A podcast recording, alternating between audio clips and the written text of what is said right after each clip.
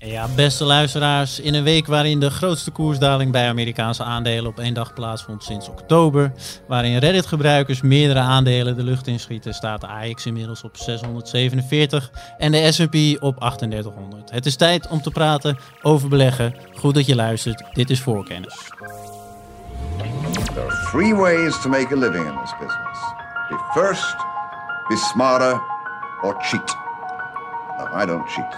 Beleggersbelangen presenteert voor kennis. Ja, want het is een, eh, een leuke week weer eh, geweest op eh, de beurs. En eh, daar gaan wij het over hebben. Eh, onder andere gaan we ook weer op zoek naar de onderwerpen die wat minder eh, de headlines hebben gehaald. Ehm, daarom gaan we onder andere praten met eh, Karel Merks, de beursfanaat eh, van Nederland. Die eh, gaat het eh, jullie inleggen over de fix die op de hoogste stand sinds oktober staat. En daarnaast gaat hij het hebben over Bob, de slechtste markttimer in de geschiedenis van de aandelenmarkt, als ik het goed begrijp. Ook bij ons, hoewel niet in dezelfde ruimte, is Stefan Hendricks. En die heeft ook weer een paar leuke onderwerpen aangedragen. Stefan, die... Onder andere eh Merck, die stopt met de ontwikkeling van coronavaccin. En eh, Griekenland, die eh, een obligatie heeft uitgegeven met de laagste rentestand. Als ik het goed heb begrepen, gaan we het zo verder over hebben. Eerst even kijken hoe de heren een, een week hebben ervaren op de beurs. Stefan, om te beginnen met jou. Wat is jou allemaal overkomen de afgelopen week? Nou, het is heel erg lastig, denk ik, als je eh, tenminste niet de afgelopen week onder een steen hebt gelegen. Om eh, niet gemerkt te hebben wat een eh, forum als Reddit kan doen met bepaalde aandelen waar misschien een heleboel mensen tot eh, deze week nog nooit van hadden gehoord. Dat is denk ik wel het thema. Hè? GameStop en een aantal andere bedrijven die nog op die fora naar voren kwamen met spectaculaire koersbewegingen. Dat heeft eigenlijk eh, eh, al het andere een beetje overschaduwd. Terwijl je ook zou kunnen zeggen, eh, ja, er waren ook cijfers van Microsoft, Apple, Facebook, Novartis. Dat is misschien ook nog wat nieuws wat op lange termijn wel belangrijker is. Maar dit is natuurlijk wat, er, eh, ja, wat deze afgelopen week helemaal heeft gekenmerkt. Ja, want daar komen we zo nog heel even op terug. Want jij eindigde vorige week met de podcast dat je toch wel naar wat cijfers uitkeek. Misschien toch nog heel even kort belichten. Je benoemde onder andere Microsoft en Novartis. Eh, die met resultaten zijn. Waren dat ook eh, de cijfers, bedrijven waar jij eh, naar uitkeek, zoals jij vorige week benoemde, wat betreft de hooggespannen verwachtingen? Nou, ik ben nog meer, wat ik vorige week al zei, iets meer op zoek naar hoe het in de industriële sector gaat. Ja. Ik denk dat Microsoft als een bevestiging, volgens mij hoe Microsoft al heel erg lang gaat. Dus eh, technologiebedrijven die toch af en toe een beetje bijna conjunctuur onafhankelijk lijken te zijn. Microsoft had ook weer echt fantastische cijfers en we hebben daar nog steeds natuurlijk een koopadvies op. Novartis was eigenlijk ook min of meer wat ik had verwacht. Al was Novartis wel wat voorzichtiger met betrekking tot corona. Dus die gaan er gewoon echt uit van eh, zes maanden toch nog steeds last van corona. Dat betekent in het geval van Novartis minder mensen die naar de eh, artsen gaan, dus daar minder medicijnen voorgeschreven krijgen. En ook minder artsenbezoekers van Novartis die daar eh, nieuwe medicijnen kunnen gaan eh, promoten. En zij houden echt nog wel rekening mee met, ja, met zes maanden hinder. Dus dat, ik ben benieuwd ook wat andere bedrijven daarover gaan zeggen nog. Ja, inderdaad. Dus we krijgen nog wel een mooi eh, staartje. Alright, eh, super. Thanks eh, Stefan. En eh, Karel, we gaan door naar jou. Want jij, jij wilde ook uiteraard aandragen wat Stefan al aandragen deze week. De beursvernoot die jij bent. Heb je wel geslapen überhaupt deze week? Of was het een en al achter Reddit zitten en kijken wat er gebeurt? Ik heb heel weinig geslapen, want de Amerikanen lopen natuurlijk een paar uurtjes achter op ons. Dus wanneer het bij ons bedtijd is, begint het daar helemaal los te gaan. Want je kan de grootste bewegingen krijg je net buiten beurstijd, want er is gewoon eh, in heel veel beurzen 20 uur per dag handel in de Verenigde Staten. Dus ik heb wel heel weinig geslapen. Maar het is allemaal waard, want ik bedoel wat er deze week gebeurd is, is sowieso voer voor de geschiedenisboekjes. Want het is werkelijk extreem, noem ik het maar even, dat er gewoon bij Reddit een, een subfora is genaamd Wall Street Bets.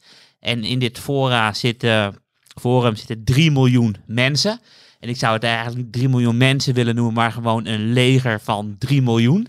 En die gaan gewoon met z'n allen gaan ze actie ondernemen. En, en hoe doen ze dat dan? Ze kiezen een eh, bedrijf uit met heel veel shorters. En shorters is een, een term voor short gaan in aandelen. En dat betekent dus dat de- deze beleggers, wat vooral hedgefunds zijn, verwachten dat het aandeel gaat dalen. Alleen die hedgefunden hebben een hele grote fout gemaakt. Die hebben gezegd van ja, we gaan short in GameStop. En dat bedrijf is een lievelingetje van de internetcultuur. Want het zijn fysieke spelletjes. Alleen niemand doet natuurlijk meer aan fysieke spelletjes. Het doen alleen de diehard gamers. Het bedrijf is echt een dode opgeschreven. Want iedereen tegenwoordig koopt online spelletjes. Online is het gratis en je betaalt een, een maandabonnement. Dus een kwestie van tijd dat het bedrijf failliet zou gaan. Maar ja, wat doen die grote shortsellers en de hedge funds op het moment dat ze een bedrijf kapot willen maken? Ze verkopen de aandelen die ze niet hebben, die ze hebben geleend. En ze gaan dan op internet een presentatie bouwen, meestal op YouTube, om uit te leggen waarom dat bedrijf eh, kapot zal gaan. Maar ja, want als meer mensen dat denken, dan gaan er geen meer mensen short. Alleen het is helemaal in de verkeerde keelschat geslopen. Dus die 3 miljoen mensen zijn in actie gekomen. En GameShop is daarvan het meest spraakmakende voorbeeld. Want het eerst was het een small cap, wat Ja. onderweg ging, misschien wel naar bankroot. En toen werd het een bedrijf van 2 miljard eh, beurswaarde. Toen werd het een midcapper, een bedrijf van 6 miljard beurswaarde. Toen werd het een large cap met 10 miljard eh, beurswaarde. En vannacht werd het zelfs eh, de 30 miljard overschreden. En het is bizar, want het aandeel stond nog op, op 10 in november. En het heeft de 500 heeft het dat aangetikt. En het is bizar wat daar nu aan het gebeuren is. En Ongekend. ongekend. En je Ja. hebt een leider, die heet geloof ik Kitty, Kitty nog wat. En dat is echt die gamefanaat. En die heeft dus zijn hele leven heeft die 50.000 dollar gespaard. En dat heeft hij dus vol ge- gekocht in aan in een gameshop. En hij heeft nu meer dan 15 eh, miljoen daarmee verdiend. Dus en, hij, en hij gaat straks het zijn geven van jongens, Bizar. Maar mag, winst nemen. ma- mag dit allemaal? Krijgt het überhaupt? Dit gaat toch staartjes krijgen? Wat, eh, Nou ja, kijk, je had, eh, kijk, af en toe, ik vind vind ik heel leuk, maar af en toe moet je ook een beetje sensatie hebben. Dus ik kijk ook af en toe naar de Jim, zeker. de Jim Cramer show. Ja. En eh, Jim is, Ik hoor, ik hoor een lach van Stefan aan de andere kant. Even voor de, voor de Sorry. duidelijkheid. Ja, de kijker, ja, CNBC. Vroeger in ieder geval, weet ik nog, eh, uit mijn tijd dat ik bij een vermogensbeheerder werkte. klopt, maar weet je. En, en serieuze beleggers zien hem vaak als een complete mafcase. Ja. Ehm, en daarom begon Stefan waarschijnlijk te lachen. Alleen voordat hij eh, marktcommentator was, hij heeft ook rechten gestudeerd op de universiteit. Dus hij heeft allemaal advocaten gebeld eh, gisteren door te zeggen van ja, mag dit eigenlijk? En vrijheid van meninguiting is in de Verenigde Staten een belangrijk recht. Dus je mag gewoon zeggen van ik vind dit aandeel koopwaardig. En ik heb het gekocht met mijn eigen geld. En het gaat werkelijk op een extreme manier van mensen die gewoon laten zien dat ze eh, geld hebben geleend. En die spelen dan van of ik heb binnenkort een jacht of ik moet de rest van mijn leven naar de voedselbank. En dat is dan de... Bizar. Ja, zeker weten. Kijk, alleen het gaat zeker weten instorten. En ik zelf ben geen optiehandelaar en het is ook zeker geen eh, beleggingsadvies. Alleen ik zat gisteren te kijken van het aandeel is misschien minder dan 5 waard. En als je dan bijvoorbeeld een optie koopt met een uitoefenprijs van 2, die kan je voor 1 cent kan je die kopen. En als de leider aangeeft van verkoop, dan komt er zo'n ongelofelijke verkoopgolf los. Dat het aandeel misschien wel van 2 naar 1 gaat. En nou ja, dan heb je wel 25, 30 keer eh, je geld verdiend. Jij, jij een optiehandelaar, Stefan, of niet? Nee, nee, nee, zeker niet. Maar wa- wat de afgelopen week wel. ehm, er zijn een paar dingen die, die, die denk ik daar toch wel over eh, moet zeggen. Eh, om te beginnen is het eh, wel erg lang geleden dat ik ook in de internationale pers, zeg maar, sympathie zag voor eh shortsellers en hedgefundbeheerders. dat is meestal de groep die, waar weinig sympathie voor is. Hè, als, ze- die als een soort, een heel verkeerd beeld als, als aasgieren over, de, over de markt vliegen. Ja. Dus die hebben meestal niet zo'n hele goede reputatie. Dat was wel heel erg opvallend van de afgelopen week. En ten tweede denk ik, is het natuurlijk een teken van een, eh, een, een niet heel erg gezonde ontwikkeling voor de markt in zijn algemeenheid. Ik denk dat dat, eh, dus we kunnen ons amuseren en, ik, en dat heb ik ook gedaan afgelopen week. Net als Karel. Ik heb ook gewoon zitten kijken en ik heb ook af en toe moeten grinniken. Tegelijkertijd bekroop mij ook wel een wat onrustmakend gevoel. Want, want dit soort excessen, associeer ik niet met, een, uh, met, met financiële markten die gewoon in een gezonde staat verkeren. Nee, nee ja, dat, daar, daarom ben ik ook benieuwd uh, in wat voor mate dit een staartje gaat krijgen. Nee, klopt. En het heeft ook wel wat van Occupy Wall Street en de boomers en de 1% te maken. Want als je dan ze volgt op Twitter en je leest die voorraad, dan hebben ze het allemaal over het is niet links versus rechts. Nee, het zijn de mensen in pakken tegenover de gewone mensen. Het gaat allemaal uh, anti-Wall Street. Oké. Okay, dus ze zijn heel erg tegen de gevestigde orde. En ze zijn net zijn ze geband van uh, Robin Hood, een van de snelst groeiende Amerikaanse brokers. En daar kan je ja. niet meer handelen in GameStop, AMC en nog een aantal aandelen sinds een uurtje geleden. Okay. Dus nu lopen ze echt campagne online uh, te voeren van ja, we gaan naar andere brokers. Dus ze worden allemaal een hetze gevoerd tegen Robin Hood op dit moment. Oké. Okay. Ja, je bent wel echt benieuwd waar dit naartoe gaat. Ja. Of dit, ik ben benieuwd hoe lang dit nog het nieuws haalt in ieder geval. Dat uh, lijkt mij op zich nog wel iets dat... Uh, nou, het zou zomaar eens het begin kunnen zijn van een, een groter geheel. Ja, klopt. Wat ze zeggen ook van ja, jullie zijn ons nu de baas met Robin Hood. Maar dat komt omdat wij jullie dollar gebruiken. Maar wij zijn vastbesloten om er een crypto-wereld van te maken. En in een crypto-wereld heeft de toezichthouder en de hedge fund mensen en de 1% helemaal geen recht. En is gewoon power aan the people. Oké, okay, kijk eens aan. Nou, dat is een mooi moment uh, om verder te gaan. We gaan even kijken of we een geluidje erin uh, kunnen doen. Kijk. Voorkennis. Ja, kijk eens aan. Elke week wordt de podcast een beetje beter. Dat is althans uh, de insteek. Zodoende ook op inhoud, want het is leuk natuurlijk wat er allemaal is gebeurd. Maar wat Stefan ook zegt, het heeft niet hele wenselijke gevolgen zomaar. Daarom gaan we nu weer even kijken naar andere onderwerpen. Hey, te beginnen met jou, Stefan. Um, jij hebt aangegeven uh, dat jij graag even uh, over Merck wilde hebben, want die stopt met de ontwikkeling van een coronavaccin. Uh, waarom wilde je dit uh, onder aandacht brengen? Vertel. Nou, kijk, we hebben de, de afgelopen week natuurlijk heel veel nieuws geweest rondom AstraZeneca en de productie van coronavaccins voor de Europese Unie.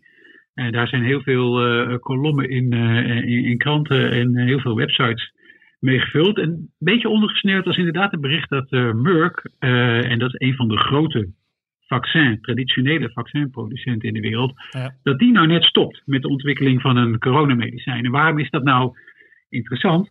Uh, het is erg interessant omdat Merck, Sanofi en GlaxoSmithKline, dat zijn eigenlijk de drie, drie traditionele vaccinproducenten in de wereld. En als je nu kijkt, wie hebben er nu al een vaccin op de markt? Wat succesvol is, dan is dat de Pfizer. maar dat is eigenlijk een vaccin dat is afgeleid van een uh, Duits biotechbedrijf, BioNTech. En dat is Moderna, een Amerikaans biotechbedrijf. Dat zijn beide vaccins op een geheel nieuwe basis. Op basis van messenger RNA. Dan zal ik daar de hele biologie hier niet in deze podcast van uitleggen. Daar ben ik misschien nog even bezig. Maar wat, wat ik daar zo interessant aan vind, is dat technologische vooruitgang, dat associeer je misschien heel erg met iets in halfgeleiders of, in, in, telecom. Maar dat speelt dus ook een rol in de, in de wereld van de farmacie. Want traditionele vaccinproducenten uh, als Merck en, Sanofi en Glaxo, ja, die zien zichzelf nu gewoon op achterstand staan ten opzichte van partijen die daarvoor helemaal niet bezig waren met een vaccin. Uh, en zeker niet met een vaccin tegen tegen een griepvirus. En die partijen zijn nu met een nieuwe technologie als eerste met zo'n medicijn uh, op de markt gekomen. En dat betekent, denk ik, dat, uh, dat partijen als uh, Merck en Sanofi en Glaxo ook eens even goed moeten gaan kijken naar hun vaccindivisies, die nog best groot zijn. Want bij Sanofi is dat al een procent of twintig van de omzet.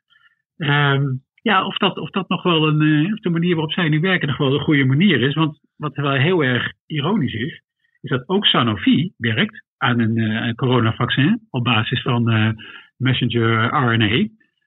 Maar dat doen ze samen met een Amerikaanse uh, biotechmaatschappij, Translate Bio. Dus dat hebben ze niet eens zelf in huis. Dus zo hard gaan de technologische ontwikkelingen nu. Dat vind ik echt fascinerend. Ja, en wat heeft het iets met de aandelen gedaan? Of was het woord dat jij noemde ondergesneeuwd inderdaad ook terug te zien in de, in de koersen die er nog niet of wel op niet op reageerden? Nou, uh, Merck was een, uh, was een procent of twee lager op, op dat bericht. Um, maar het is, het is een, misschien een wat, wat kleiner bericht, wat op lange termijn ja. wel serieuze gevolgen kan hebben. Want het blijkt opeens dat je dus uh, vaccins kunt ontwikkelen op een geheel nieuwe basis. En dat brengt opeens hele nieuwe partijen in die vaccinwereld. die daarvoor geen enkele rol speelden. Misschien hadden Sanofi en Merck en Glaxo helemaal niet gerekend op een heel grootschalige aanwezigheid van partijen als Moderna.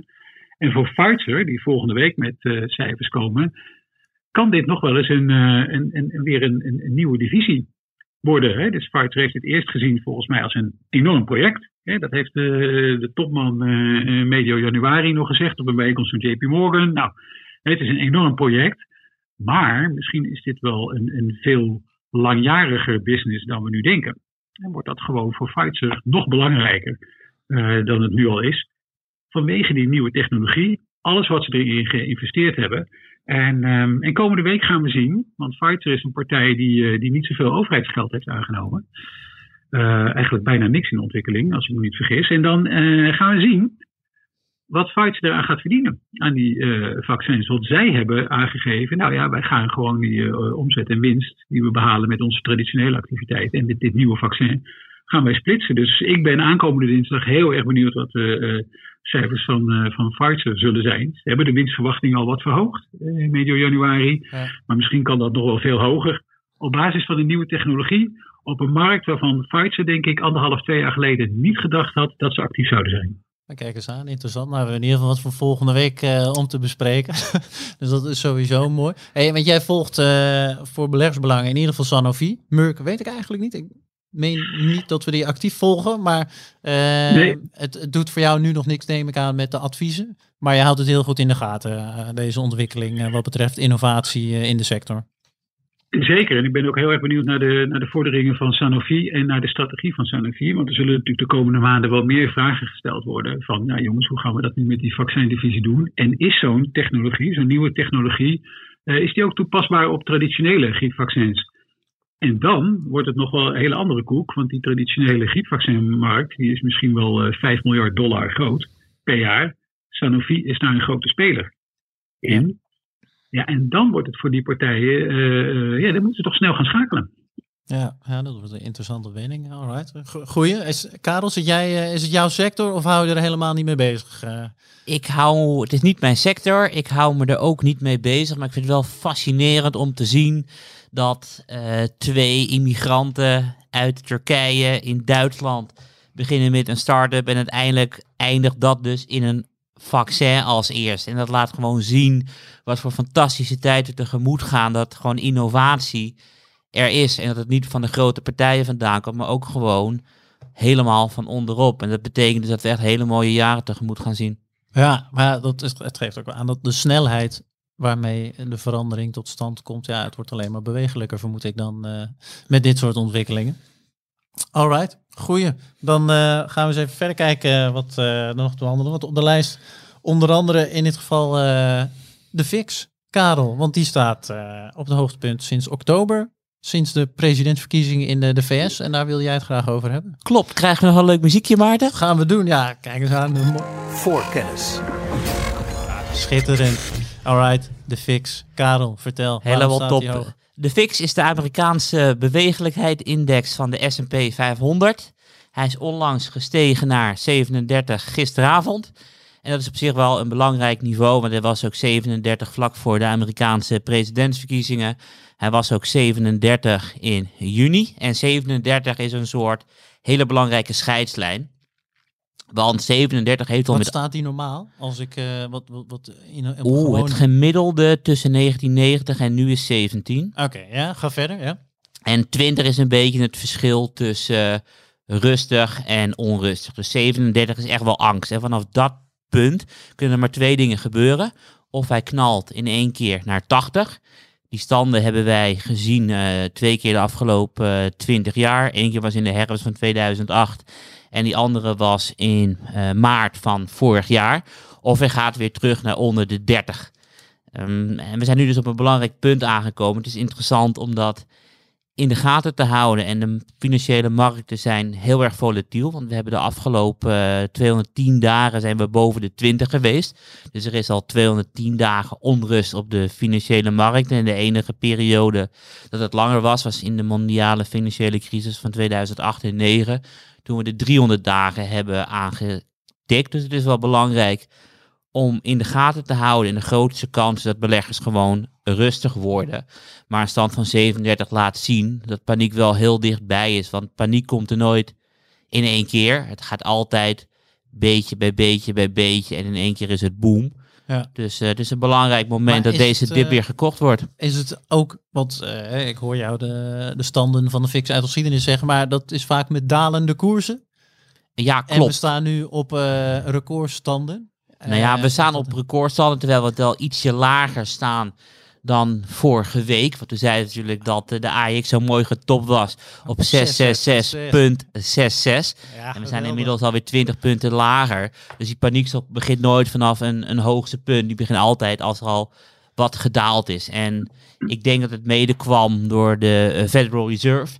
Die gisteravond gezegd heeft van we gaan geen nieuwe steunpakketten lanceren. En beleggers willen graag nieuwe steunpakketten. En misschien zijn beleggers ook wel een heel klein beetje geschrokken van de ECB, waarvan een member gisteren zei van de markt onderschat de kans dat wij eh, binnenkort de rente gaan eh, verlagen. En dat heeft er misschien ook wel ingehakt. Ja, wat zijn wij, eh, Stefan, om jou er even bij te zijn, we ver- verslaafd geraakt eh, op de beurs aan alle steunpakketten ondertussen? Ehm, ja, ja, verslaafd. Ik denk dat, ehm, Of ik denk dat we in ieder- geval niet, voorlopig even niet meer eh, zonder kunnen. Wat de, de, de schade, de economische schade die nu de coronapandemie veroorzaakt, ja, die moet ergens opgevangen worden. Dus autoriteiten moeten iets doen. Nou, eerst was er alleen maar eigenlijk waren het de centrale banken die iets deden. Dus die bleven maar geld in de economie pompen. Ja. Nu eh, zijn het ook wel gewoon overheden. Hè. In Nederland lopen de tekorten op, er loopt de staatsschuld op. In Amerika ook. Er wordt ook over steunpakketten van astronomische bedragen gesproken. De, de economie, en daarmee afgeleid dan ook eh, in ieder geval grote delen van de financiële markten, kunnen voorlopig even niet zonder die steun. Nee. Dat, het lijkt me een hele mooie conclusie eh, om daarmee te eindigen. Maar en eh, dat, want dat, dat is geen, ja, het lijkt me in ieder geval voor een gezonde economie geen gezonde ontwikkeling, eh Stefan, dat eh, we niet zonder kunnen.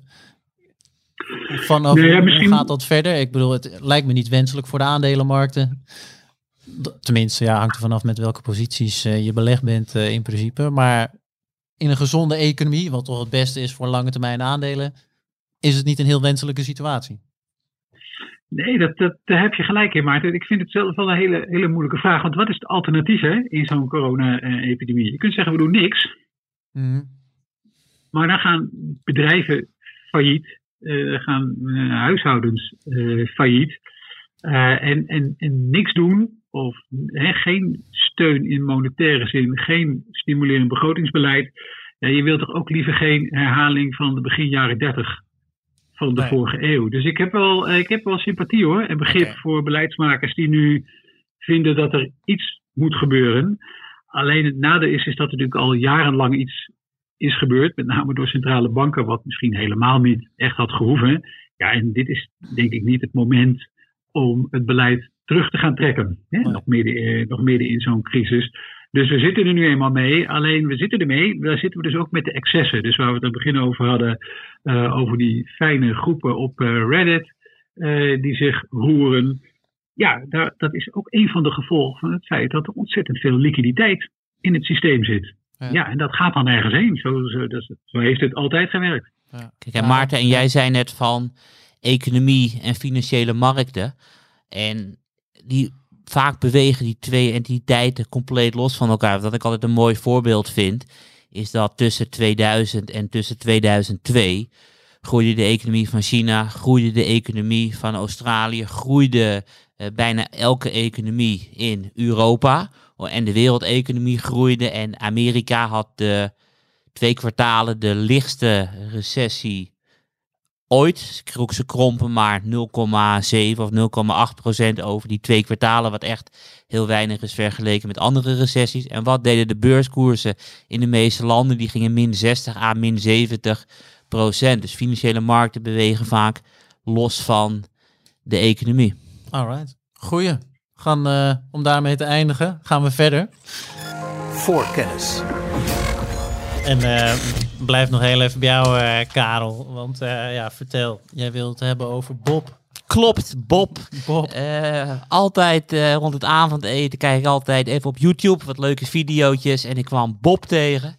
En Bob is de slechtste market timer ever. Want Bob koopt alleen maar aandelen op het meest verkeerde moment ooit. En we zullen op de website van Beleggersbelangen ook de show notes publiceren. Zodat u ook eh, als luisteraar die video kunt zien. En de korte samenvatting daarvan is: hij wil alleen maar sparen. Hij begint eh, eind jaren 70. Eh, in de jaren 80 gaan aandelen heel hard omhoog. In de 87 stijgen Dow Jones zelfs met 40%. En hij koopt precies op de piek koopt die aandelen. Dan crasht alles naar beneden. Hij zegt, eh, verschrikkelijke fout, ik had nooit aandelen moeten kopen. Ik ga de rest van mijn leven sparen. Hij spaart 13 jaar lang, koopt op de high in 2000 voor die crash die ik net eh, omschreef. Ook weer aandelen omdat zijn vrienden rijk werden en hij niet. En wat blijkt, over gewoon 30, 40 jaar behaalt hij toch hele mooie rendementen. En op het moment dat dan de belegger het meest verkeerde moment uitkiest en gewoon geduld heeft, dan komt het uiteindelijk wel weer goed. En in de vorige uitzending had ik het erover dat eh 2020 weer net zo gek is als, als 2000. En dat Amerikaanse aandelen overgewaardeerd zijn. Als je dan kijkt naar een van mijn favoriete indicatoren, de Schiller KW of PE zoals die officieel heet, dan zijn we nu minder extreem duur dan in het jaar 2000.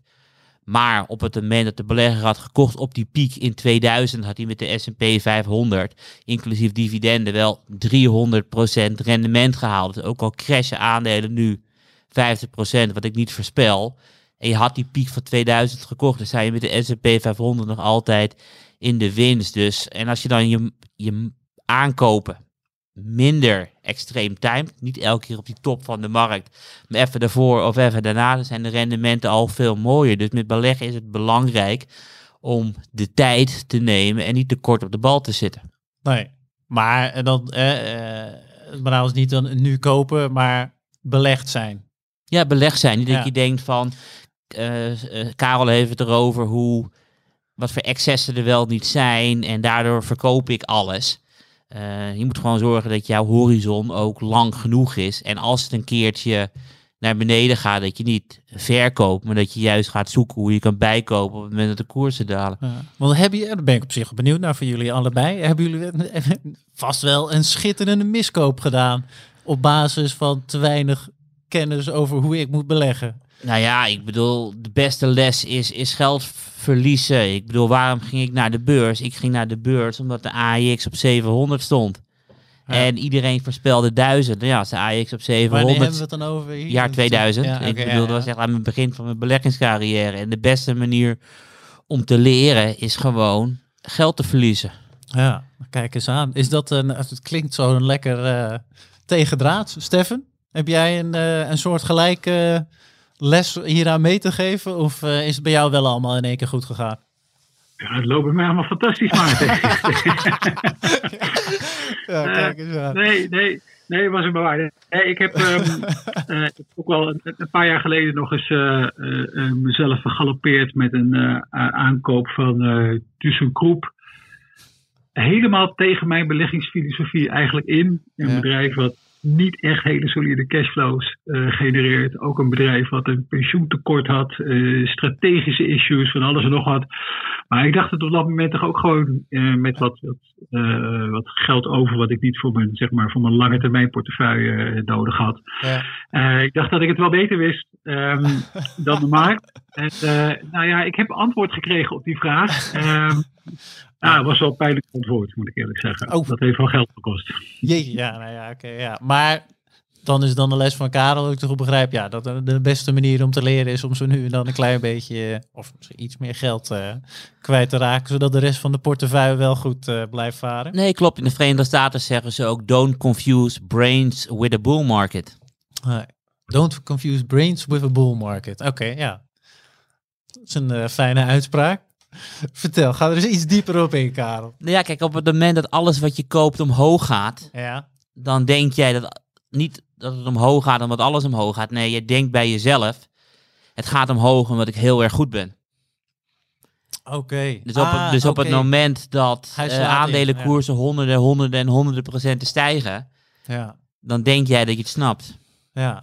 Kijk, en als het dan een keer min 70 gaat, dan blijkt dat jij de emotie niet aan kan en dat je het niet snapt. Nee, nee, dus altijd beleg blijven. Ik vind het een schitterende uitspraak nu ik hem eh, door heb. Ja, dat is een goeie. We moeten misschien een keer een, eh, een lijstje maken van mooie beursuitspraken. Ik zal er eh, elke uitzending eentje doorheen gooien, Ah, Maarten. En ik bedoel, vroeger op de redactie, toen we nog bij elkaar mochten komen, had ik eh, elke dag wel een paar quotes. En ik denk dat mensen zoals Stefan soms wel een beetje gek van me werden, toch? Nou, niet alleen vanwege Ja, de ik, eh, uitspraken, denk ik, Stefan. Dat is, dat is gewoon vanwege zijn persoonlijkheid. Er zijn ook voordelen aan thuiswerken, Maarten. Ja. Alright, goeie. Hey, we gaan eh, verder, want we zijn al een tijdje aan het eh, praten. En we moeten het nog hebben over Griekenland, eh, maar niet voordat. Voor kennis. En een geluidje doorheen is gekomen. Hey, Stefan, weer even serieus. Griekenland, die eh, heeft eh, obligaties uitgegeven. Tienjarige, als ik me goed herinner. En eh, toen ze met de laagste rentestand ooit. Zeg ik dat goed? Ja, dus we hebben het over Griekenland. Niet de meest stabiele en solide economie van de eurozone. Die komen naar de markt voor 2,5 miljard. Vertrekken met 3,5 miljard tegen de laagst uitgegeven coupon ooit sinds ze deel uitmaken van de eurozone.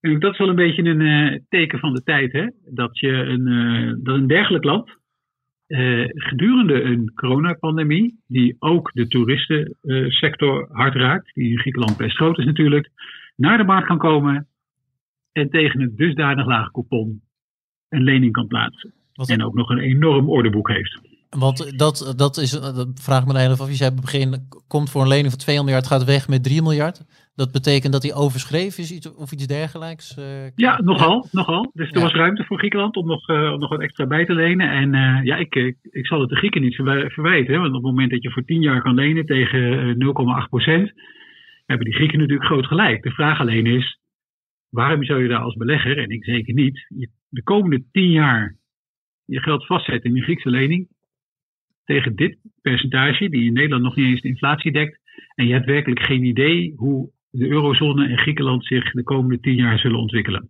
Het is ook echt een teken van tijd. Dus we kunnen het heel veel hebben over, uh, over gekte uh, op de aandelenmarkt en alle Amerikaanse aandelen met belachelijke koersbewegingen. Maar op die vastrente markt gebeuren natuurlijk ook wel bijzondere dingen. En ik vind dit wel een bijzonder ding. Ja, nou, dit is zeker een noemenswaardig ding. Want je, je stelt zelf de vraag: waarom zouden beleggers hier in hemelsnaam uh, in beleggen? Kan je er een antwoord op bedenken? Of is de vraag zo gek dat jij er geen antwoord op kan bedenken? Nou, het was eigenlijk, het was eigenlijk een beetje een retorische vraag, Maarten. Maar ik wil, ik wil er best een... Ja, doe eens, maar doe eens een poging. nou kijk, je kunt natuurlijk als, uh, als belegger denken, ik heb misschien een, een positie in, uh, in euro-staatsobligaties nodig. En dan kan ik bijvoorbeeld naar Duitsland gaan uh, of naar Nederland. En daar tegen een zwaar negatieve rente een obligatie in portefeuille nemen. En dan zeker weten dat ik een half procent negatief rendement behaal. Ja. ja, ik kan misschien ook gewoon Griekenland doen. Dan heb ik in ieder geval nog een, een positief rendement. En wie weet, daalt de rente nog verder en kan ik die lening nog met een beetje koerswinst verkopen ook. Uh, wie weet zijn de Griekse banken die die uh, leningen moesten kopen. Ik weet niet verder hoe dat precies zit. Maar kijk, je hoeft natuurlijk, dat is het mooie, als uh, particuliere belegger, ja, jij hoeft natuurlijk niet in de staatsobligaties belegd te zijn. Dus je kunt dit op zich ook allemaal een beetje langs je heen laten gaan. En ja, dat lijkt me in dit geval niet, niet zo'n slecht idee. Nee, oké, maar teken aan de wand dus dat überhaupt dit soort obligaties met uh, dergelijke resultaten uh, worden uitgegeven. Karel, jij wilde er nog wat aan toevoegen? Nou ja, we zijn natuurlijk ook in obligatieland. Het laatste wat Stefan zei was volgens mij ook heel belangrijk. Dat je met obligaties niet alleen de rente hebt, de coupon, maar ook koerswinst. En we zijn natuurlijk een enorme zeepbel aan het bouwen met obligaties. En wereldwijd staat er op dit moment uh, 18 biljoen, oftewel 18.000 keer een miljard aan obligaties uit met geen positieve rente, maar negatieve rendementen. En die rendementen op obligaties zijn werkelijk enorm. Want als je kijkt naar deze eeuw, uh, iedereen denkt altijd de S&P 500 heeft fantastisch geprobeerd, maar gewoon lange obligaties en goud behalen allemaal hogere rendementen dan aandelen. En Mensen vergeten wel eens wat voor hoge rendementen er met obligaties te behalen zijn op het moment dat wij zo'n zeepel aan het bouwen zijn in obligatieland. Ja, alright. Nou, goede toevoeging. Ja, en Maarten, weet je, je moet ook maar eens bedenken, het, het lijkt nu allemaal normaal. Hè? Dit soort nieuwsberichten, iedereen die ziet ze eh, en ik, nou ja, het zal verder wel. Maar uh, nou ja, goed, Karel en ik zijn volgens mij al lang genoeg actief uh, in de beleggingswereld om, uh, om nog hele andere situaties gekend te hebben. Je moet je gewoon eens voorstellen dat je 20, 25 jaar geleden zou zeggen: Oh ja, weet je, je zit midden in een, in een pandemie. En daarin leent een van de uh, zwakkere landen uit de muntunie voor 10 jaar tegen 0,8% ongeveer. Wat denk je, klinkt dat plausibel? Nou, als je gewoon 20 jaar geleden keihard uitgelachen. En waarschijnlijk opgesloten in een gesloten inrichting. ja. En nu is het normaal. Ja, het nieuwe normaal. Het, uh... Ja, of het nieuwe abnormaal. Ja, dat is, ik denk dat dat inderdaad een, uh, een mooiere uitspraak is. En het is heel, ik ben heel nieuwsgierig hoe lang dit gaat duren. Want wanneer begonnen obliga obligaties te stijgen en rentes te dalen? Dat begon toen ik geboren werd in 81. Dus gewoon de afgelopen 40 jaar zijn koersen van obligaties alleen maar hoger en hoger gegaan. En rentes alleen maar lager en lager. En ik ben heel erg nieuwsgierig als we gaan terugkijken waar het meest extreme moment is geweest. En iedereen denkt altijd, het is nu, want elke analist en elk researchkantoor voorspelt altijd, komende jaar gaat de rente wat stijgen en de koersen wat dalen. Maar tot nu toe uh, is het bijna elk jaar het omgekeerde ge gebeurd. Oké, okay. wat zijn de verwachtingen nu eigenlijk nog? Ik heb eigenlijk geen idee, maar is het... Uh... Nou, iedereen verwacht dat de Duitse rente wat gaat stijgen, dat de Amerikaanse rente wat gaat stijgen. Maar ik geef je op een briefje op het moment dat er weer wat gebeurt waar iedereen van gaat schrikken. Dan gaan die rentes gewoon weer naar nieuwe dieptepunten waarschijnlijk. Omdat die trend al 40 jaar in stand is. En een keer eindigt het. Maar het is wel de widow trade. Van op het moment dat je elk jaar je geld inzet tegen obligaties. Dan ben je gedurende je carrière failliet gegaan. Oké, okay. nou kijk eens aan. Mooie noot uh, om mee verder te gaan. Want we hebben nog één dingetje uh, eigenlijk op de lijst. Dat is de lezersvraag. Dus een nieuwe toevoeging. Gaan we heel even kijken of we daar wat moois van kunnen maken. Voorkennis. Want uh, de, ik zeg lezersvraag, maar het is eigenlijk een luistervraag. We natuurlijk van een luisteraar hebben we een vraag binnengekregen. En dat is wel leuk om die te behandelen. Het gaat over de euro-dollar. En wat wij er eigenlijk van verwachten voor 2021. Karel. Maarten, je hebt meteen de moeilijkste vraag af van allemaal uitgekozen. Omdat het analyseren van de dollar de belegging is met de meest verschillende aantallen variabelen waar die munt afhankelijk, afhankelijk van is. Laat ik me een voorbeeldje geven van wat ik net al vertelde. Amerikaanse staatsobligaties zijn de veiligste belegging die er bestaat. Dus als er onrust in de wereld is, gaat iedereen dollars kopen en gaat ook iedereen staatsobligaties kopen. Dus je ziet als er onrust is dat de dollar zeer ster sterk stijgt. Dus de vraag is, gaat er in 2021 onrust komen? Nou ja, er zijn genoeg scenario's te bedenken waarom er onrust zou kunnen komen. Ik bedoel, wat ik wel een mooie plausibele vond, is ergens in april, mei, wanneer alle zwakkeren zijn ingeënt in de wereld, dus althans in de westerse wereld, dat gewoon economisch en sociaal en politiek de druk zo hoog wordt dat we weer alles mogen gaan doen. Waardoor we misschien wel de zwaarste golf tot nu toe krijgen met de zwaarste lockdown tot nu toe. En misschien dat aandelenkoersen dan hard gaan dalen. Dan zul je dus zien die dollar zeer sterk gaan aantrekken. Daarnaast spelen ook nog allemaal andere variabelen mee. En dat is van hoe bereken je de waarde van een dollar. Wij kijken vaak van uit ons eigen blok de euro. Dus dan is ook van hoe ontwikkelt de euro zich. En dan als er crisis is, komt er elke keer weer speculatie van. Gaat het euroblok nou eindelijk een keertje uit elkaar vallen? En we vallen niet uit elkaar in een goede tijd, we vallen uit elkaar in een slechte tijd. Dus men moet eerst weten hoe zien we 2021 en dat is al onmogelijk te voorspellen. Ja. Daarnaast is ook uh, de dollar de wereldreservemunt met als gevolg als er vertrouwen is in fiat geld, dan koopt men dollars. Is er geen vertrouwen, dan koopt men goud. Dat speelt mee. Dus er zijn zoveel variabelen afhankelijk dat als je weet wat de dollar gaat doen, dan weet je ook werkelijk wat elke andere asset class gaat doen. Want als de dollar daalt, is het heel vaak een, een periode van nemen van risico, doen de opkomende markten het ook weer heel erg goed. En persoonlijk eh, dek ik nooit valutarisico af en maakt het mij niet zoveel uit wat de dollar eh, gaat doen. Ik weet niet hoe jij daar tegenaan kijkt, Ik, eh, ja, ik Stefan. ben benieuwd, Stefan, inderdaad. Wat eh, hou jij rekening met uh, valutarisico? eh, tot op welke hoogte in ieder geval? Nee, net, net als Karel dek ik dat ook niet af. En ik had eigenlijk gehoopt dat, eh, dat is wel een goede vraag, uh, is luisteraar. Ik had eigenlijk gehoopt dat Karel hier het definitieve antwoord op zou geven. Waarom ik alleen maar had hoeven zeggen, ja, ik ben het helemaal eens met Karel. Ja. Um, maar, uh, maar, helaas heeft Karel uh, inderdaad al terecht opgemerkt dat er ongelooflijk veel variabelen een rol spelen uh, bij, de, bij uiteindelijk de waardebepaling van de dollar, bijvoorbeeld ten opzichte van de euro. Een van de fantastisch tegenstrijdige dingen die je zag de afgelopen weken is aan de ene kant werd er gezegd, oeh, als het, als het hele uitgebreide steunpakket van de nieuwe regering Biden in Amerika, in Amerika zou komen, is misschien slecht voor de dollar. Dat moet natuurlijk gefinancierd worden, ongelooflijke uitgiften van nieuwe staatsobligaties. Dus negatief voor de dollar. Maar daar tegenover kon ook rustig iemand zeggen: Nou, het zou ontzettend goed zijn als dat, uh, als dat steunpakket erdoor kwam. Want daarmee uh, kan de Amerikaanse economie herstellen, daarmee kan consumptie op peil blijven. Is goed voor de dollar. Uh, dus met andere woorden, je kunt ook dezelfde nieuwsfeiten ook op een hele andere manier interpreteren. Op lange termijn zou het natuurlijk moeten gaan om verschillen in groei en inflatie. En op korte termijn speelt er van alles en nog wat. Bijvoorbeeld ook een ECB, die misschien graag de euro wel een tijdje weer uh, wat omlaag praat. Want dat is natuurlijk goed voor, voor de export van de eurozone. op korte termijn spelen er zoveel dingen een rol dat, het, um, dat ik het in ieder geval onmogelijk vind om daar een, een voorspelling op te doen. Wat mij betreft is het eigenlijk ook gewoon kop of munt.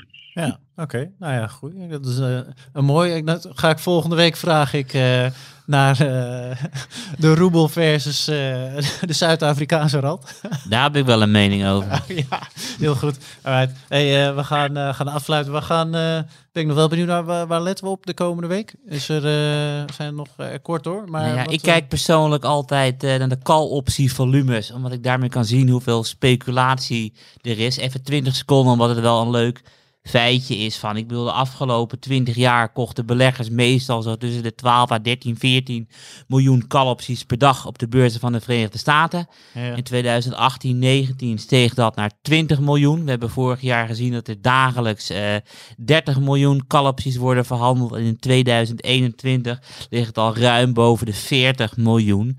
En call-opties koop je met een heel klein bedrag. En op het moment dat koersen stijgen, dan kopen market makers de volledige aandelen ter dekking. Dus dat is een van de belangrijkste brandstoffen voor de huidige rally. Oké, okay. goeie. Dus daar kijk ik naar.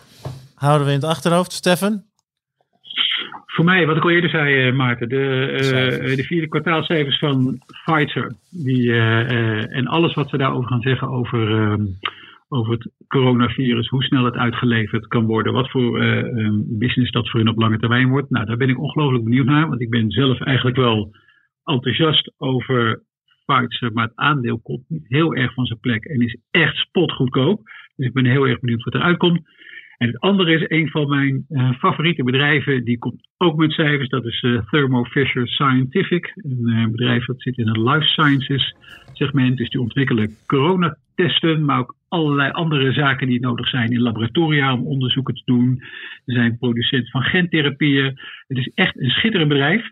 Um, heeft tot nu toe uh, ook heel aardig geprofiteerd van corona, omdat ze op een gegeven moment 2 miljard omzet hadden uh, die gerelateerd was aan corona, waar een heleboel bedrijven natuurlijk juist de last van hebben. En ik ben ook heel erg benieuwd naar, uh, naar hun uitlook. En sowieso, het is een, een prachtig bedrijf, dus die vind ik sowieso heel erg leuk om te volgen. Helder, komen we op terug. Dan laten we het daarbij. Heren, dan dank ik jullie weer voor de input. En dan zeggen we tegen de luisteraars tot volgende week.